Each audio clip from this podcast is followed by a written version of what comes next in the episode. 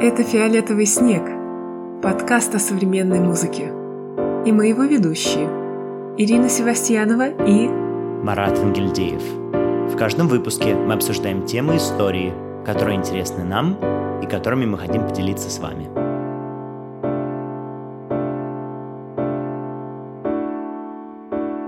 Всем привет! Мы начинаем новый эпизод. Мы вернулись. Надеюсь, вы нас ждали и не потеряли. Привет, Марат.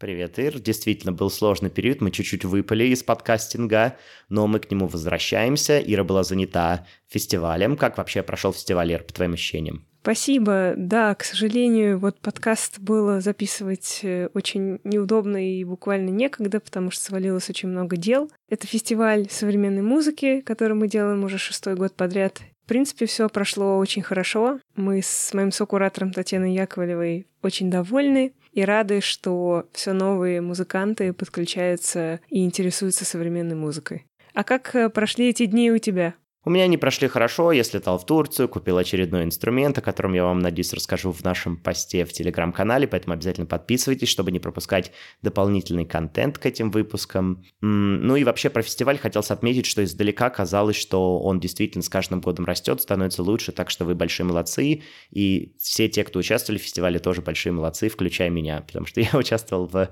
э, программе антиконференции. Вот. Ну, мы возвращаемся к нашим подкастам, и сегодня мы будем говорить про музыку и тексты, как они взаимодействовали, про текстовые партитуры, в том числе, да, более концептуальную сторону эм, делания музыки. Мы когда-то записывали эпизод про графические партитуры, и он достаточно хорошо разошелся, поэтому мы подумали, что вот такое дополнение к графическим партитурам будет тоже полезно, ну и, в принципе, поговорить, зачем нам нужен текст в музыке. Ну хорошо, вроде бы я ничего не забыл, тогда переходим к теме. Итак, мы начнем с главного.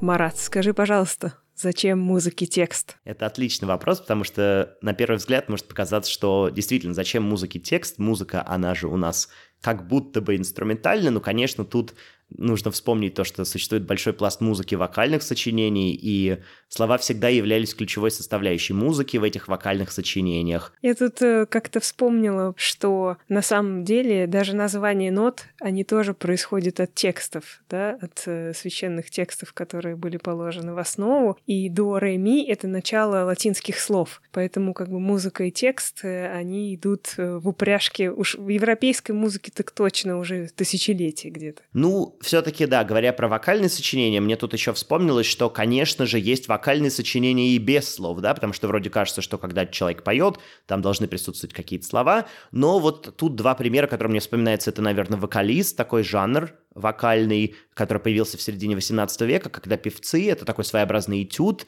для певца, который поется просто на какой-то слог открытый. Вот Ира меня может поправить, потому что я вокализы никогда не пел. Да, есть э, различные виды вокализов. Э, иногда их поют с названиями нот, э, иногда на разные гласные звуки. Ну, например, там самый известный вокалист, это, наверное, вокалист Рахманинова, такое знаковое произведение 20 века. Ну, вообще, мне кажется, самый известный пример пример — это Эдуард Хилли и его вокалист э, мистера Трололо. Да, кстати, это классный пример, потому что Хиль действительно, хоть и советский исполнитель, казалось бы, такая суровая сцена, строгая, и тут Эдуард Хиль, который трололололо. То есть я тоже люблю этот пример. Ну и еще, конечно же, в 20 веке, да, если мы вспомним джаз, в джазе есть такое скэт-пение, когда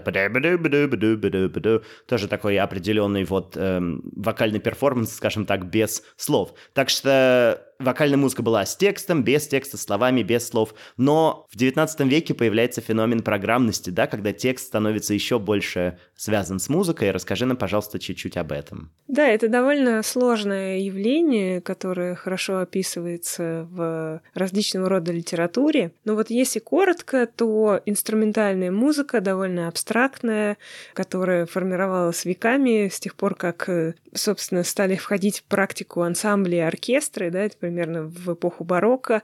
Эту музыку инструментальную композиторы старались сделать менее абстрактной. Плюс еще ко всему, вот программность наиболее распространенной стала именно в XIX веке, и тогда все-таки было очень много кружков и объединений не только музыкантов, но и вообще э, разных э, деятелей искусств, если так можно сказать, художников в широком смысле слова. И вот эти объединения, творческие тандемы, да, они рождали какие-то совместные э, произведения, и в этом смысле как бы абстрактная музыка, она как бы стояла в стороне, потому что она ни к чему не относилась, да, симфония, ну, конечно, там можно придумать какую-то семантику, и можно понять по характеру музыки, что примерно она обозначает, но композиторам хотелось вот воплощать, допустим, в симфонии, не знаю, связать ее с романом Гёте, например ведь много примеров, когда использовали Фауста Гёта как литературный первоисточник разные композиторы. Э, и поэтому вот разные композиторы, они стали либо давать названия, уже отсылающие нас к конкретному произведению художественному, литературному, либо они даже прописывали какой-то конкретный литературный текст. Вот, Марат, можешь привести какие-нибудь примеры в этом смысле? Конечно, два самых известных имени, связанных с программностью в музыке в XIX веке, это Ференс Лист и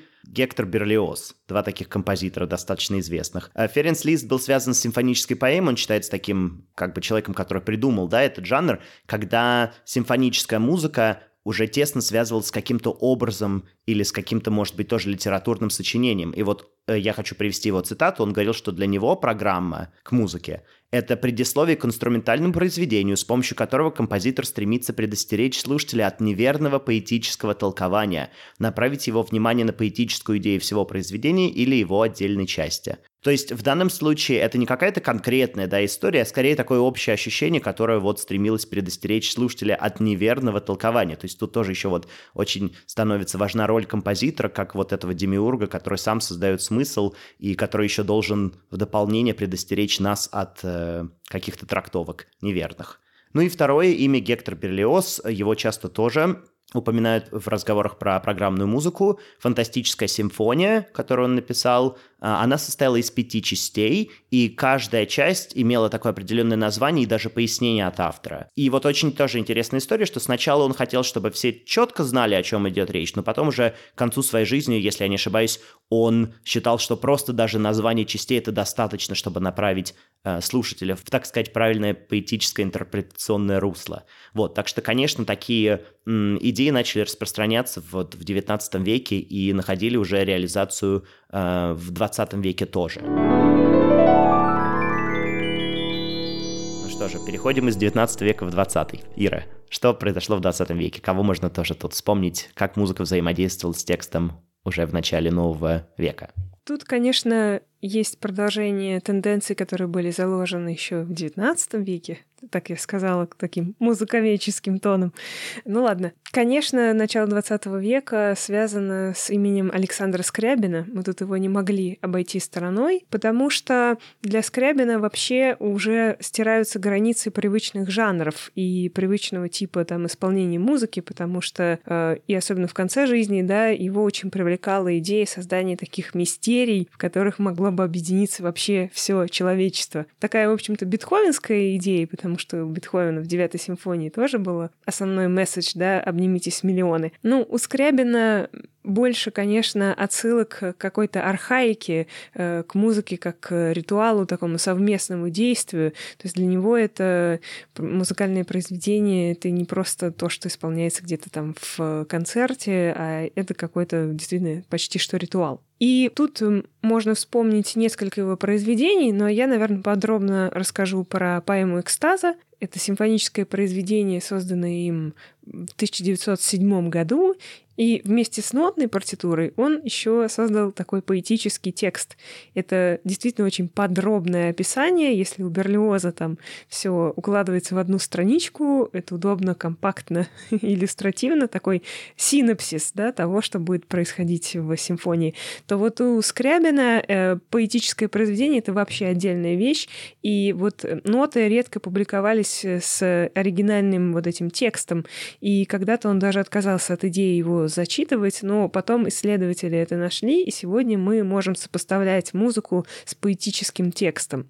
То есть это два таких интересных произведения, которые как бы живут совместно, а с другой стороны, можно и не знать об их существовании и воспринимать музыку отдельно. И я думаю, мы еще сегодня поговорим тоже о таких примерах, в которых музыка и текст могут существовать вместе, а могут быть раздельными друг от друга, и можно даже вообще не догадываться о том, что этот текст присутствует. Такое тоже у нас будет. Если продолжать э, разговор о синтезе искусств, да, потому что когда э, музыка и текст объединяются, уже какой-то получается третий результат часто, и в 20 веке много таких примеров. Но тут хочется вспомнить, наверное, поэму «Желтый звук», и ее написал не композитор, ее написал художник Василий Кандинский. Мы уже в одном из эпизодов рассказывали об известном его труде «Точка и линия на плоскости». А вот здесь э, желтый звук абсолютно удивительное произведение, такое театральное, а, в котором очень э, интересно описано все то, что должно происходить на сцене. То есть у Кандинского нет э, четкой партитуры того, что должно быть сыграно музыкально, но все это запечатлено в словах. То есть какие инструменты э, вступают, где располагаются музыканты, откуда идет звук, каким он должен быть. То есть это очень интересное такое поэтическое, драматическое произведение, которое ну, считается исследователями одним из главных произведений в области такого синтетических произведений, которые находятся на стыке театра, музыки и изобразительных искусств. Ну и вот я сейчас открыл ссылочку, да, чтобы посмотреть, что здесь действительно написано, и вот э, начинается вступление таким образом.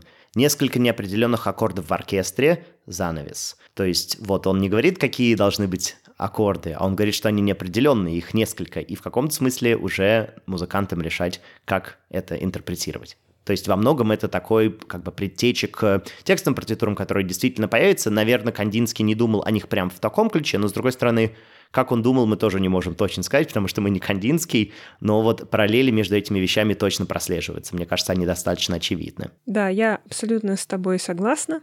И к тому же желтый звук да, само название, оно такое музыкальное, и с другой стороны оно у нас отсылает к синестезии, то есть к восприятию звука в цвете. И тут тоже вообще очень интересное произведение, я всем рекомендую почитать этот текст. И тут, наверное, важен аспект работы с воображением и постановщиков, и вообще читателей вот этого желтого звука, потому что каждый может представить себе то, что он, ну, то, что рождается именно в его голове, в его сознании, исходя из своего культурного опыта. И это очень интересное явление, мне кажется, тоже с точки зрения того, что вот Лист хотел все конкретизировать, и чтобы у вас не было превратных представлений о его музыке, чтобы вы точно точно понимали, о чем она. А вот здесь Кандинский как бы все очень точно расписывает, но с другой стороны, вот там есть пространство, да, для это место для вашей рекламы, да, а, то есть это пространство, где вы можете быть свободными в том, как это трактовать. И сейчас мы узнаем еще о некоторых примерах того, где интерпретация и воображение играют очень большую роль в музыкальных произведениях.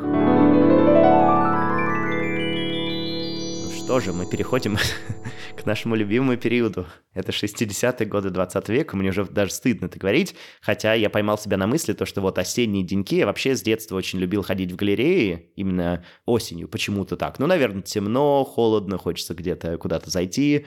И вот эм, я тоже недавно видел, что у меня тут выставка Филиппа Гастона проходит, и мне очень захотелось на нее сходить. А это, конечно же, тоже художник, связанный с 60-ми годами. Ну, так витиеватый чуть-чуть нас подвел к этому, но мы будем говорить о флюксусе и о концептуальном тоже искусстве. И почему вдруг вообще музыканты там захотели писать музыку без нот, или это не была их первой причиной, почему они решили так работать. Но действительно, текстовые партитуры, как мы их понимаем сейчас, зарождаются именно в то время, и тут важно отметить такого художника, как Джорджа Брехта, не путать его с Бертольдом Брехтом, это два разных человека. Так вот, Джордж Брехт, американский художник, он э, во многом был тем, кто и зародил этот жанр текстовых партитур, но назывались они чуть-чуть по-другому. Он их назвал event scores, то есть э, как бы это перевести правильно? Скоро это ноты, а ивент это событие, то есть... Ноты к событию. Ноты к событию, возможно, да, такой перевод можно взять. Вот, учился он у Джона Кейджа в 1958-59 годах,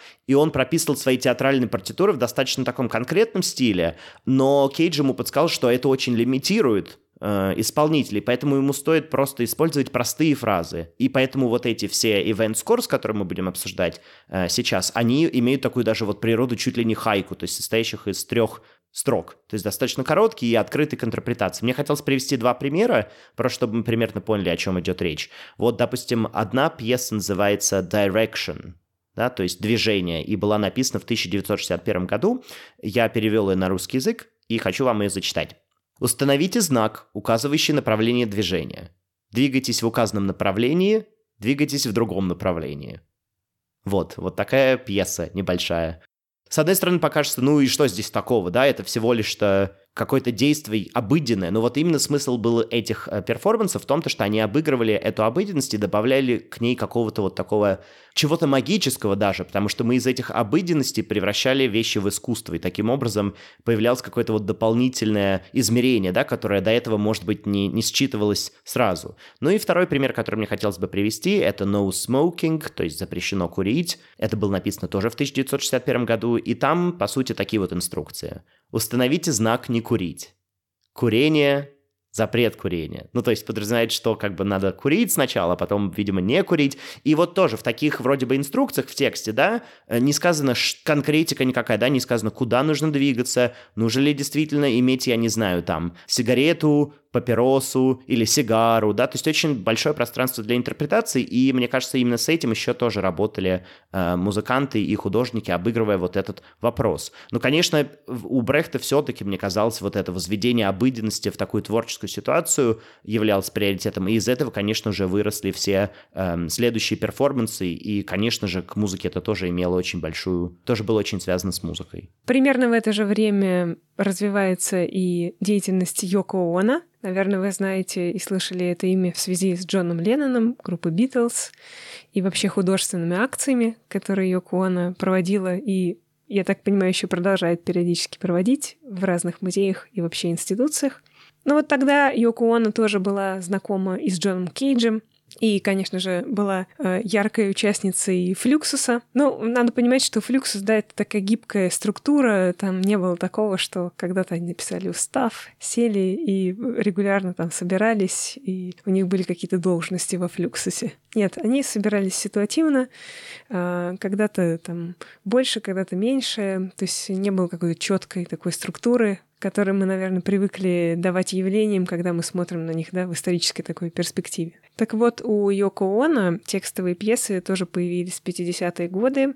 Они были опубликованы в таком сборнике, что ли, «Грейпфрут», который назывался. И у нее там тоже есть много заданий. Это все пьесы на воображение, на внутренний какой-то слух, и такие забавные ситуации.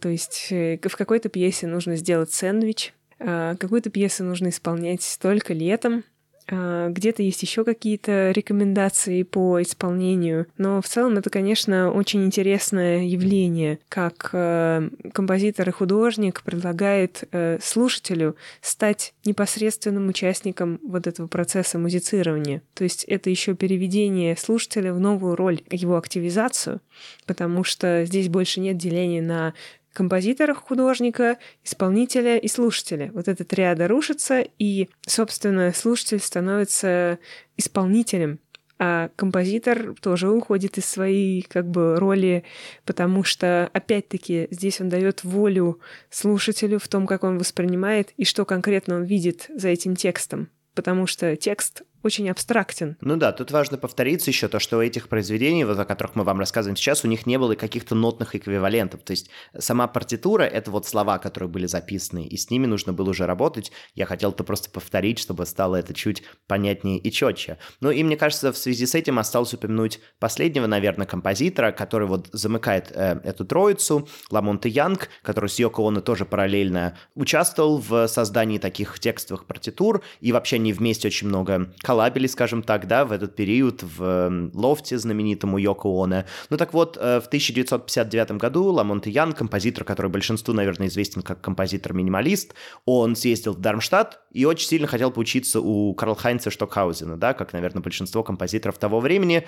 Но дела обстояли так, то, что в тот год, когда он приехал в Дармштадт, Штокхаузен не мог просто скажем так, замолчать о Джонни Кейдже и рассказывал всем постоянно о нем и о том, что делает Кейдж. Поэтому таким образом Ламонте Ян как-то вышел скорее на Кейджа, чем на э, Штокхаузена. Хотя тоже интересно, у Штокхаузена уже потом, в 68 году, тоже появился цикл таких из 15 текстовых партитур. То есть как вот кросс-опыление работает, да, то есть один вдохновил другого, и потом это вернулось обратно. То есть такое тоже бывает, и, конечно же, в истории музыки примеров таких много. Ну, дело в том, то, что вот он написал самый известный цикл своих текстовых партитур Ла Монте Янг, они назывались Compositions 1960, то есть композиции 1960 год, и там очень есть известный пример, допустим, соорудить костер перед аудиторией или выпустить бабочку, которая будет летать и ждать, пока она летит в окно, и только тогда закончится перформанс.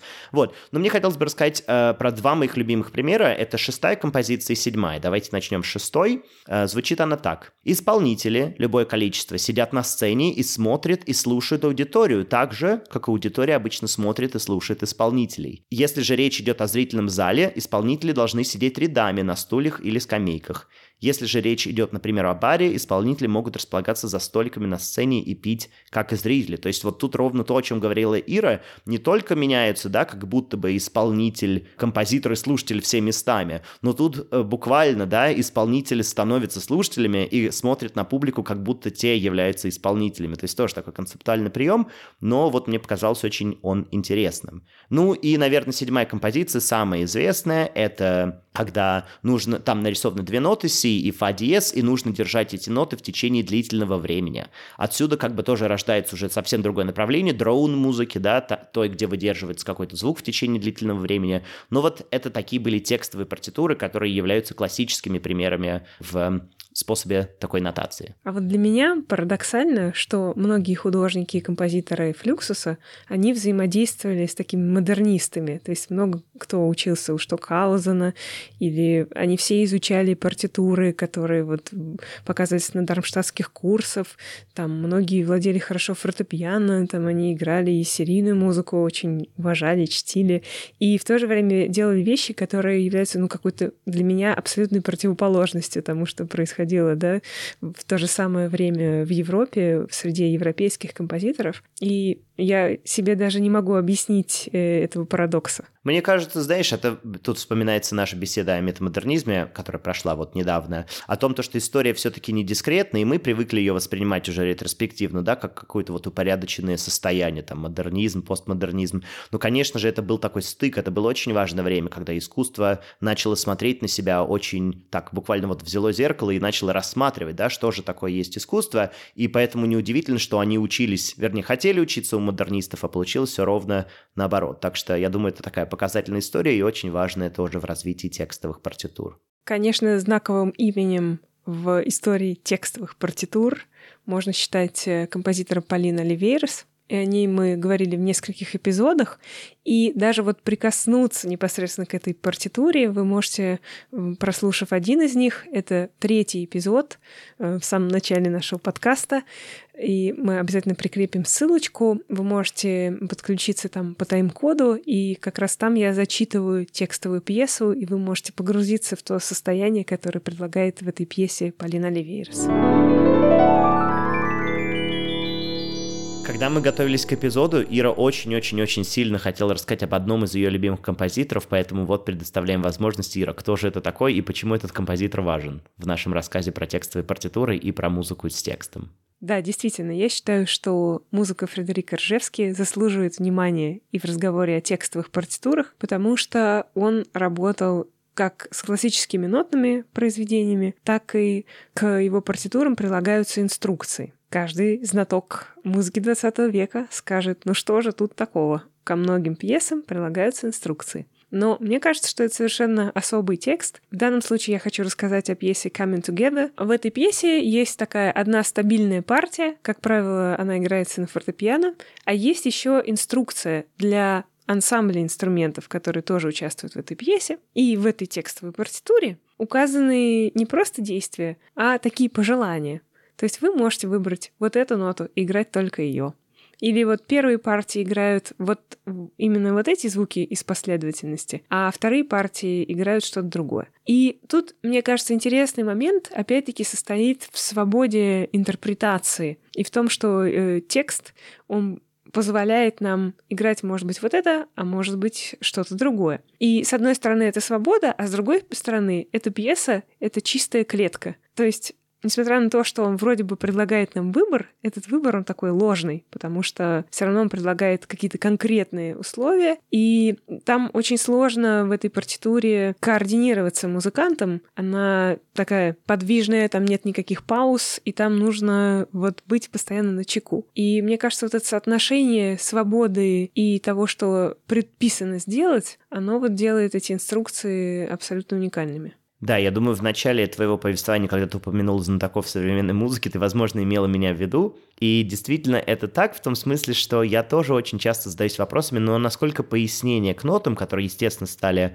неотъемлемой частью музыки конца 20 века, да и середины 20 века, ну, что говорить о современности, насколько они действительно являются вот таким текстом, да, текстовой партитуры в прямом смысле слова, потому что, конечно же, есть примеры, где, вот как Ира рассказывала, это влияет на исполнение, это дает какие-то способы к подходу, да, к интерпретации, но в каких-то случаях это обязательная часть, да, без которых ты вообще не сможешь полностью сыграть сочинение, поэтому, в, конечно же, вот это пояснение, вот этот текст, он тоже бывает разный, и где-то он нужен, и без него вообще ничего не получится, а где-то, может быть, он будет дополнять исполнение, ну и, в принципе, можно было бы так сыграть, представим, что, я не знаю, у ансамбля не было времени, они потеряли первую страницу, страницу и решили просто исполнить сочинение. Хотя тоже, конечно, понравится это композитору или нет, это другой вопрос. Но такой вот способ, да, взаимодействия текста и музыки, он тоже очень важен. И, конечно, уже в 20 веке мы не просто исполняем ноты, которые записаны в стандартной нотации, да, а мы часто дополняем ее специальными символами, чем-то еще, и для этого нужны пояснения. А тут текст наш единственный помощник. А я бы вот еще в связи с текстовыми партитурами хотела бы сказать о том, что это дает некоторую свободу исполнителю потому что когда у тебя есть ноты, э, ноты регламентированы жестко по времени, потому что есть конкретный темп, конкретное время, в которое нужно совершить какое-то действие, а все-таки текстовые партитуры, они предполагают э, твое собственное ощущение времени, вот как у исполнителя. То есть э, кто-то, может быть, там на выполнение какого-то действия ему понадобится 10 секунд, а кто-то будет делать его за минуту. И если это убедительно, то это работает э, в обе стороны, да. И здесь есть некоторый люфт и вообще в подходе к текстовой партитуре, что как будто бы не надо ничего учить, э, не надо вот четко-четко следовать по тексту, и здесь вот пространство свободы, конечно же, появляется. Да, сто процентов. Я думаю, что еще даже больше, чем в графических партитурах, хотя тут тоже можно поспорить. И неудивительно, что эти вопросы все еще исследуются э, музыковедами, да, пытаются понять и дойти до сути, что же это все значит, как это интерпретировать и какие у этого есть еще потенциалы. Но, конечно же, вот этот пик использования все-таки текстовых партитур, он пришелся на вот этот именно конец 20 века, да, может быть, э, последнюю треть 20 века, но это не значит, что к ним не прибегают композиторы в 21 веке. И вот один такой интересный пример. Это гость нашего подкаста Елена Рыкова. У нее есть такая пьеса Bad Jamming, которая состоит из таких комиксов, да, и мы вообще тоже м, обсуждали это, по-моему, и с Леной. И в выпуске про графические партитуры, возможно, тоже говорили, что вот это смешанное использование и текста, и графических партитур, и нот, да, всеми признанных и понимающихся большинством музыкантов, это такой успешный достаточно подход, потому что можно гибко подходить к этому и выстраивать свои системы. Так вот, у Лены в партитуре такие комиксы буквально, да, когда из одной картинки мы переходим в другую, и там тоже присутствует и текст, и ноты, и все-все-все, что можно только использовать. Поэтому это вот такой достаточно удачный и успешный пример смешения разных возможностей, смешения разных методов. И мне кажется, еще текстовые партитуры, они активно вошли в образовательный процесс потому что музыке учатся не только люди, которые впоследствии станут музыкантами. Уроки музыки могут быть у режиссеров, у танцовщиков, не знаю, вообще у бизнесменов могут быть уроки музыки, да, какие-то частные занятия. И люди не всегда знакомы с нотной грамотой, и они уже в довольно взрослом возрасте, и не так-то просто постичь всю эту систему нотной записи. И поэтому вот как раз-таки текстовые партитуры могут здесь стать э, отличным способом научиться думать музыкально. Я вот знаю, что такие, такой метод использовал, допустим, Дмитрий Курлянский, когда он работал с актерами, режиссерами мастерской Бориса Юхананова. Вот в Москве есть электротеатр Станиславский, и там э, Юхананов — это главный режиссер, и у него есть много творческих мастерских, и когда вот люди не обладают музыкальным образованием, но нужно как-то их погрузить в звуковую среду и вообще научить их думать музыкально, то вот тут текстовые партитуры, они очень хорошо подходят. Я знаю, что у Курлянского у него почти такие есть партитуры, и, по-моему, они даже опубликованы вот его издательством, когда они тоже построены на том, что нужно вообразить какой-то звук, вообразить, как он удаляется или приближается, как он становится громче или тише, и совершать с ним различные манипуляции. Мне кажется, в целом это хорошо влияет на развитие, в принципе, такого музыкального мышления. Конечно, сто процентов, и это такой способ быстро получить результат, да, застимулировать воображение и реализовать это в музыкальном звуке, поэтому, мне кажется, это изначальный, да, был смысл все-таки текстовых партитур, чтобы именно активно вовлечь исполнителя в процесс создания музыки, вот, но сейчас мы уже пытаемся с этим работать как-то по-новому и тоже, может быть, придумать какие-то уже новые способы работы с текстом. Ну что же, вот так мы поговорили про музыку и текст, текстовые партитуры в том числе. Надеюсь, вам было интересно, очень много примеров. Конечно же, советую вам пойти по ссылочкам, поизучать их самим, послушать, задуматься, да, зачем вообще нам нужен текст, что он может коммуницировать в музыке. Ну, а на сегодня у нас все. И как часто пишут наши подписчики, а где бы еще об этом почитать? И вот, Марат, я знаю, у тебя есть отличный пример книжки, которая поможет погрузиться в эту тему еще глубже. Действительно, книжка, к сожалению, на английском языке не переведена на русский, но я думаю, что старательный читатель, конечно же, доберется до нее и разузнает, что э, ему или ей интересно. Так вот, эта книжка называется Word Events, то есть word — это слово, event — это событие, и написали их британские композиторы Джон Лели и Джеймс Сондерс. Э, ссылку мы оставим обязательно, поэтому те, кто очень хочет погрузиться в тему текстовых партитур, вот обязательно советуем э, начать знакомство с этой книжки. Ну и на этой полезной ноте мы, наверное, с вами простимся. Спасибо, что слушаете нас. Подписывайтесь на нас в разных соцсетях. У нас сейчас много дополнительного контента там выходит, так что не пропустите. Это углубит ваше понимание современной музыки. Оставайтесь с нами и всем пока. Пока-пока.